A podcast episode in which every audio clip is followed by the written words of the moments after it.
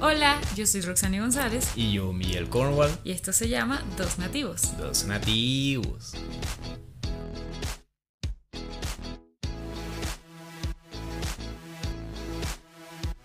Hola chicos, en el episodio de hoy queremos hablar de la Navidad. Sí, no de cualquier Navidad, sino la Navidad de Venezuela. O sea, de nosotros los venezolanos. Sí, y en- para nosotros, específicamente en el Zulia, que es la región de donde nosotros somos, la Navidad comienza el 18 de noviembre. Más o menos en todo el país comienza en noviembre, en diciembre, pero para el Zulia específicamente, que es nuestro estado, comienza el 18 de noviembre con dos tradiciones. La tradición número uno, el encendido de las luces navideñas. Es decir, la ciudad se enciende de Navidad, básicamente, o se encendía. Se encendía porque ya ahorita con los problemas de la electricidad y todo eso no creo que, que eso sea así. Quizás algunas zonas. Sí, sí, pero no es tan masivo como antes porque, bueno, comunismo. Ok, continuando. Eh, se encienden las luces de la Navidad el 18 de noviembre y también se hace como una tradición eh, católica que es bajar a una virgen, la Virgen de la Chiquinquirá. Se le dice la bajada porque está en un altar Ah, sí. y la bajan. O sea, la mueven. Por eso se le dice la bajada. La bajan, o sea, la bajan. Literalmente la baja de su altar para estar con la gente. Entonces hacen una pequeña procesión, que no es tan pequeña, eh, y por eso ese día se comienza, eh, comienza, perdón, el tiempo de la Navidad. También hay algo que se llama amanecer gaitero, que eso no es muy católico. Pero eso es mucho de, de nuestra región. mucho Sí, eso es mucho, eso es de nuestra región. Básicamente en el Zulia comienzan esa fecha con el amanecer gaitero, con la bajada de la Virgen, con el encendido de las luces. ¿Puedes hablar de qué es el amanecer gaitero un poquito? ¿O no? No, porque eso es demasiado largo. Básicamente es desde las 6 de la tarde tocar un tipo de música que es gaita, que se, es muy de nuestra región, y literal hasta las 6, 7 de la mañana. Y eso es... No sé cómo es el sonido de la gaita. Y o sea, eso es básicamente tocar las tamboras una y otra vez y se presentan distintas bandas, distintos grupos de gaita y hacen competencias o concursos de quién es el que toca mejor. Sí, la gaita del año se elige. Y la gaita básicamente es el tipo de música que utilizamos en Venezuela para la Navidad. Por eso es que desde ese momento en todo el país comienza como el ambiente navideño. Porque para nosotros en el Zulia la gaita es típica de nuestra región, pero para todo el país la gaita es música de Navidad. Sí, no es la gaita escocesa, ¿ok? No, no es que... No es la gaita escocesa. Escriban en YouTube gaitas venezolanas y ya, ahí escuchan ahí todas las gaiticas. Ok, bueno, el segundo, la segunda tradición que, que, que se presenta en Venezuela es colocar los arbolitos. Los arbolitos son los árboles de Navidad, pero nosotros le decimos arbolitos, porque normalmente no son grandes, son pequeños. Pero O sea, no es que no son grandes. Hay árboles grandes en centros comerciales, pero el de la casa es un pino o una imitación de pino. no es una imitación de pino, porque todavía no he entrado en la primera casa del Zulia y encontrarme con un arbolito que sea de un pino Un pino- real. Yo sí he visto pinos reales, pero No, no lo he visto. En fin, yo recuerdo este cuando Roxana y yo nos íbamos conociendo, creo que teníamos que un año de noviazgo o algo así. sí, como un año de novio. Sí, no sé. Entonces era básicamente la primera Navidad que yo iba a pasar con ellos. Entonces, no, Miguel, ¿será que puedes venir a mi casa este para para colocar el arbolito y la mamá, tu mamá creo que también me dijo, "No, sí, Miguel, Sí. ven para que y yo Ya va, ya va. Un inciso acá. Típicamente, todo lo que se hace de Navidad es familiar, o sea, para nosotros, ¿no? No sé otros países. Pero incluso colocar el arbolito es toda la familia poniendo el arbolito. Entonces, bueno, Miguel era parte de la familia y Sí. por eso eh, mi mamá estaba invitando a Miguel. Claro, y yo digo, sí, claro, no hay problema. O sea, yo estoy acostumbrado a encontrarme con arbolitos de medio tamaño, algo normal. Cuando yo voy hasta su casa, que yo veo unas cajas gigantescas, ¿ok? Como del tamaño de un ataúd. No, yo creo que el tamaño de, un- de- de una, de un refrigerador, de una nevera, así yo, ¿qué es esto? No, que ese es el arbolito, yo, esto no me parece, no me parece un arbolito, pero bueno. Cuando empezaron a armar ese arbolito, yo, Dios mío. Yo, yo lo único que pensaba es que ¿dónde me metí yo? Demasiado grande, demasiados accesorios, demasiadas cosas tenía ese arbolito que yo decía más nunca, yo, o sea, yo, yo decía, Dios mío, me hubiese hecho el enfermo, tengo diarrea, cualquier cosa. O sea, la pasé muy bien, pero es que era muy grande y tiene demasiadas cosas. No, parece un arbolito de centro comercial. Sí, el árbol de mi casa es grande. Pero bueno, esa es como la cosa número dos. Después del encendido de las luces, empezamos con el arbolito, que típicamente puede empezar desde noviembre, de hecho. O sea... bueno, incluso hasta octubre. Hay personas que ya a finales de octubre lo está haciendo. No han quitado... Hoy que no celebramos Halloween, en realidad. Sí. sí. Entonces es como hay personas que deciden empezar desde octubre y literalmente tú entras a la casa y es como oh wow, qué navideño. Pero bueno, empezamos con el arbolito. Una vez que ya hacemos el arbolito, la cosa siguiente sería básicamente hacer hallacas. Eh, a ver, ¿y qué son las hallacas, Miguel? Bueno, las hallacas es una comida hecha por los dioses del Olimpo. buena descripción.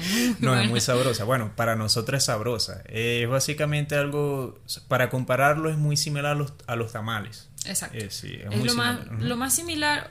No, la comida venezolana no se parece mucho a la comida mexicana, pero creo que lo más similar serían los tamales en, en general. Y es una comida, como lo dijo Miguel, que trajeron los dioses a la tierra. que lamentablemente se prepara únicamente en, en Navidad. Y yo, yo tengo una teoría, no sé si es verdad, así que no sé. Pero mi teoría es que esto se prepara solo en Navidad porque es jodidamente largo de preparar. Demasiado, demasiado trabajo lleva eso. Mucho trabajo. O sea, básicamente siempre debería de haber por lo menos tres o cuatro personas para hacer esto. O sea, no, porque Miguel y yo este año hicimos nosotros dos. Pero que empezamos que a las 8 de la mañana y terminamos a la 1 de la mañana aproximadamente. No, al día siguiente. o sea, es demasiado. Para hacer que 56 ayacas. 50, 46. 46, bueno. Eso sí, estamos comiendo todo, casi todos los días ayacas, es sabroso. Sí, son buenísimas. Pero bueno. Demasiado trabajo. Lleva mucho trabajo. Y por esta razón, típicamente se reúne la familia eh, para hacer las hallacas. O sea, normalmente la familia está con nosotros reunidos para hacer las hallacas y se hace una semana antes de la Navidad, de la Nochebuena, realmente. Mm, a veces dos semanas antes, depende de la familia. Sí, sí, depende. Y bueno, y no puede faltar la persona que le gusta tomarse una foto preparando las hallacas, pero en realidad no hace nada. Si eso no puede faltar en la familia. sí en todas las familias hay una persona que, que se dedica que se toma la foto, la sube a internet, no sé, Facebook, Instagram, cualquier cosa y ay, ay, sí, estás haciendo allá sí, sí, que estoy con mi familia y es mentira. Sí, sí, sí. No puede faltar. A ver, y ya esa sería una base, o sea, o, o la base fundamental de lo que es el plato típico navideño venezolano. Hablamos de Venezuela específicamente. Y cuando hablamos del plato típico navideño, el plato típico tiene un tipo de ensalada, eh, la yaca, que... si tienen algún restaurante venezolano en su ciudad, intenten en este tiempo encargar, pedir, ir a comer o lo que sea. No sé si están funcionando para el público, pero si tienen la oportunidad, traten de pedir ayacas. Quizás no, va, quizás no vaya a ser el mismo sabor de Venezuela porque no son los mismos materiales. O sea, la carne, okay, la carne es carne, pero quizá los mismos materiales no creo que se consiga. Pero la va misma a ser, sazón. Sí, pero va a ser un sabor similar. Sí, yo creo que va a estar, bueno, la mayoría de las hallacas en general son buenas. Yo creo que va a estar bueno. Vamos a ver, vamos a ver. No sé. Bueno, esperemos que puedan conseguir primero. Ojalá, ojalá.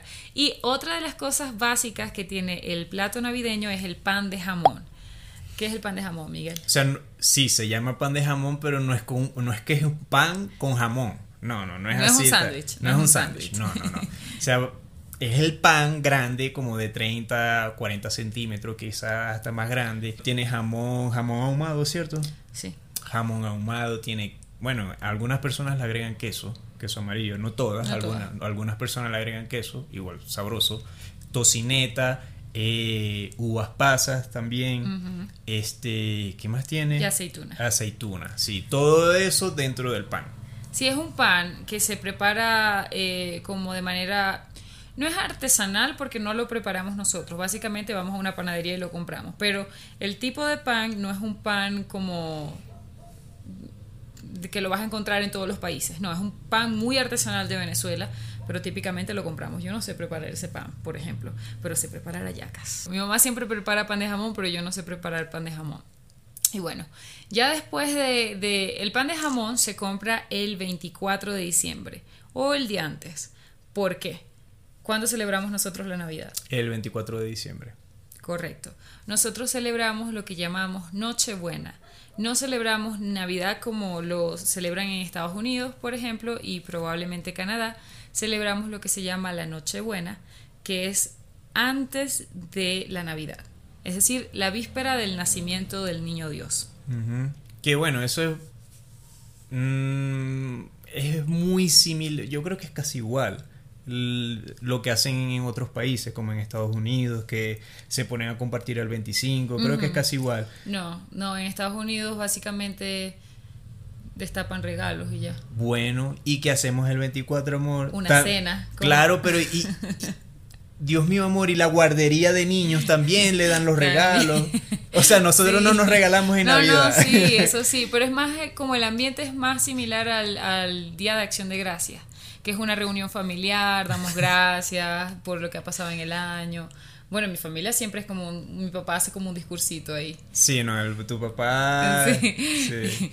trae y desenvuelve el pergamino. Este año, pero típicamente eh, el 24 se puede decir que es lo más similar al Día de Acción de Gracias. No es como ustedes típicamente en Estados Unidos y Canadá, hay personas de otros países, pero en estos países típicamente se acuestan a dormir y se levantan con regalos. No. Y al día, ese día jugando con los regalos. No. Nosotros tenemos una cena, estamos compartiendo en familia, tomando un poquito de alcohol. A las 12 de la noche llega Santa. Y los niños a las 12 de la noche abren sus regalos y comienzan a jugar. Pero tú sabes, tú sabes que, o sea, también anteriormente, es que yo me acuerdo de esto, amor. Anteriormente le decían a los niños vete a dormir porque si no duermes, Santa no te trae los regalos. Entonces los dos, ¿qué pasó? Eso era en tu casa, mi amor. bueno, será, será en mi casa porque yo recuerdo muy bien eso, que todos los niños los mandaban a dormir y cuando despertaban, bueno, ya tenían su regalo en la mesa. Pero la generación ha cambiado tanto, ha cambiado tanto que ya los niños no están durmiendo a esa hora. Yo te voy a contar una anécdota. ¿Qué, lindo, qué lindo. Yo te voy a contar una anécdota. Cuando yo era, no sé, tendría como unos ocho años, ya yo estaba sospechando que Santa no era real. Entonces yo, con mis sospechas de Santa, yo quería ver cuando Santa llegara al árbol para ver que dejara los regalos en el árbol. Y yo me senté en la sala, frente al árbol, viendo, porque yo quería esperar que Santa llegara con los regalos. Yo estaba despierta. Y yo tenía como ocho años, por eso sé que era así en tu casa, mi amor.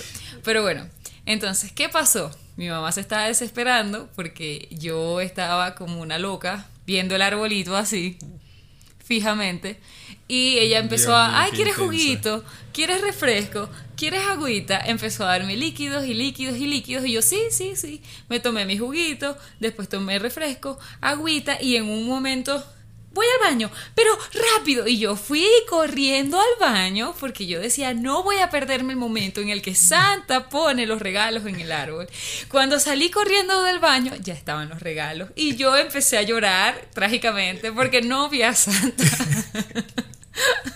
Así que mi amor, eso era en tu casa. Amo, pero es que mira, o sea, yo recuerdo mucho eso, de verdad. Yo recuerdo que incluso en mi familia también por parte de mi padre le decían al poco de niños que se fueran a dormir. Claro, ya la generación ha cambiado y ya, no ya eso no es así. Ya, o sea. Incluso yo recuerdo un primo tuyo que tenía como 14 años, el chico ya tenía pelos en la axila y abajo también. Y es que no, sí, Santa viene por ti, Santa te va a traer un regalo. Y yo decía, Dios mío, ¿cómo es posible? Que este chico, o sea, yo creo que hasta está viendo pornografía y le están escondiendo a Santa la realidad. Él todavía no tiene 14 años, incluso hoy. No, pero mira los pelos que tiene. Qué horror! Dios mío.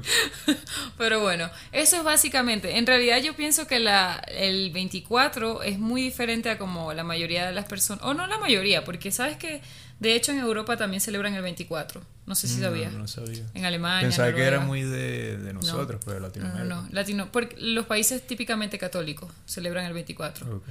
Entonces, bueno, entonces es una celebración, una cena. Nosotros vamos a poner, yo creo que una foto del plato típico de Navidad, pero ya el 25 es el Día Internacional de las Obras, básicamente. ¿Cómo así? De la comida que sobró el día anterior, te comes la comida que sobró el día Ah, anterior. ok, ok. Los niños están jugando con sus regalos y los papás durmiendo porque tienen un poco de resaca. Ya entiendo, ya, ya entiendo. Sí. Ya después de esto viene el 31. ¿Qué hacemos el 31? El 31, bueno, reunirnos en familia. Otra Nuevamente. vez, nuevamente. o sea, más familiar que el 24. Si el 24 es familiar, el 31 es más familiar todavía. Sí, Sí. demasiado. De hecho, eso es muy diferente también a, a Norteamérica o los Estados Unidos y Canadá, porque eh, no están abiertos los clubs, la gente está siempre en su casa.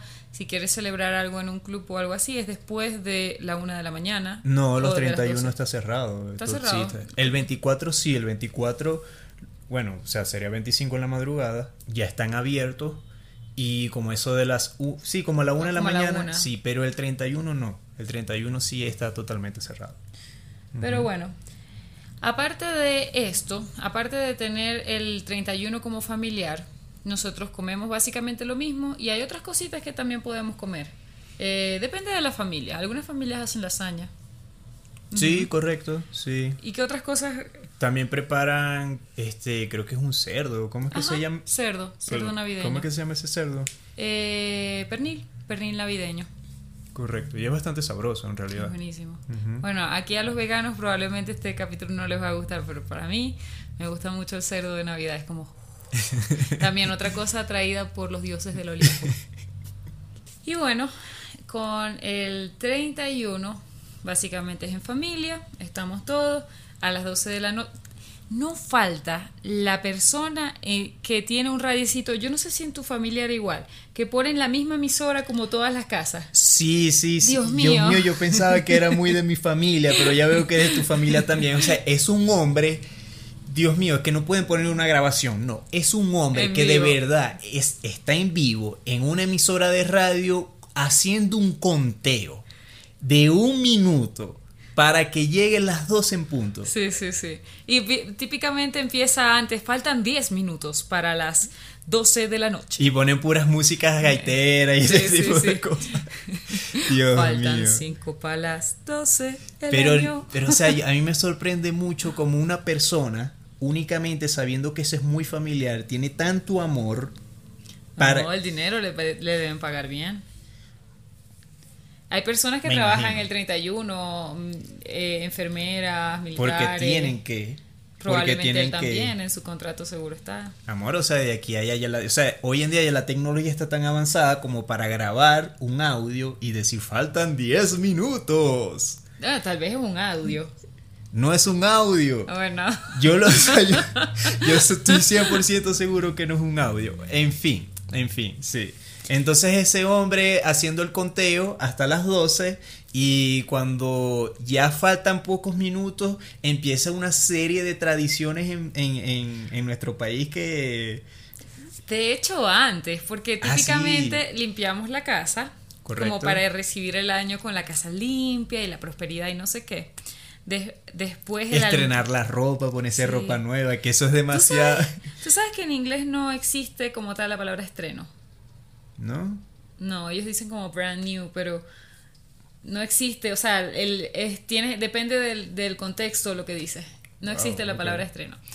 La palabra estreno significa usar por primera, por primera vez, pero es como estoy estrenando novio. Yo puedo decir eso, quiere decir que estoy usando por primera, o sea, suena raro, pero es como mi, mi novio, el primer día de novio, estoy estrenando novio, estoy estrenando ropa, estoy estrenando auto, lo puedes decir con todo. Significa usar por primera vez o, o- o tener por primera vez algo. Entonces, pero En inglés no existe. Bueno, básicamente es, o sea, el 24 ponerse ropa nueva también y el Ujú. 31 ponerse ropa nueva, o sea, que la, la acabas de sacar y me la pongo así, que huela nuevo. Huela nuevo, Sí, así. huela nuevo, huela a tienda. Sí, Básicamente es eso. Con COVID ahora eso no es una buena idea. No, sí, ahora sí hay que lavar. hay que lavarla. Pero bueno, es básicamente utilizar ropa nueva. Antes de eso, limpiar la casa, como ya dije, y almorzamos eh, lentejas normalmente. Sí, o sea, y eso es una tradición de las lentejas que a mí realmente no es que me gusta mucho. ¿Por qué? Pues son lentejas y las lentejas, bueno, no sé a ustedes, no sé a ti, pero a mí me genera una flatulencia diabólica. Entonces yo no quiero pasar el 31 feliz año, eh, peo y peo y peo, no quiero hacer eso, de verdad. Miguel es Entonces, intolerante a los frijoles, Ah, a la sí. lactosa, al picante y... entonces, por ejemplo, mi mamá cuando, ay, mira, Miguel, está, estas lentejas, yo hacía así, ¿no? Ya, mamá. No, pero tienes que comértela. Yo no, yo no me lo voy a comer, ya cumplí con probarlas. Están sabrosas, te felicito, pero no me las voy a comer. Según la tradición, es por la prosperidad, porque Sí, la claro. abundancia, perdón, la abundancia, porque se supone que o las lentejas son una cantidad como de muchas cositas que parecen monedas, entonces eso como que asemeja a la abundancia. ¿Será por eso, bebé? ¿Será porque no comes lentejas? Abundancia, bueno, ¿será? Bueno, lo otro es usar una prenda amarilla. Una ropa interior. Una ropa interior amarilla. O sea, esa persona Una vestida, panty amarilla. vestida de negro, con una falda negra y de repente la ropa interior amarilla. O sea, excelente. Pero eso es, no sé, hay muchas personas que lo hacen por tradición de, de que eso es prosperidad o cualquier cosa. Yo no sé qué significa, sinceramente, pero de que es una tradición es una tradición, es como y, e incluso es muy gracioso que las tiendas, o sea, están llenas de ropa interior amarilla ese día. No sé por qué, pero mm, Sí, ok. sí. Lo- yo creo que la tradición que más risa me da es la de la maleta. Básicamente, eh, yo no sé por qué, se supone que si tú recibes el año con una maleta es porque vas a viajar ese año. Pero es que, o sea, antes de eso están las personas que se comen las uvas. Ah, bueno, sí. Antes de eso están las personas que se comen las uvas. ¿Qué sucede? Son 12 uvas que tienes que comerte justo antes del año nuevo.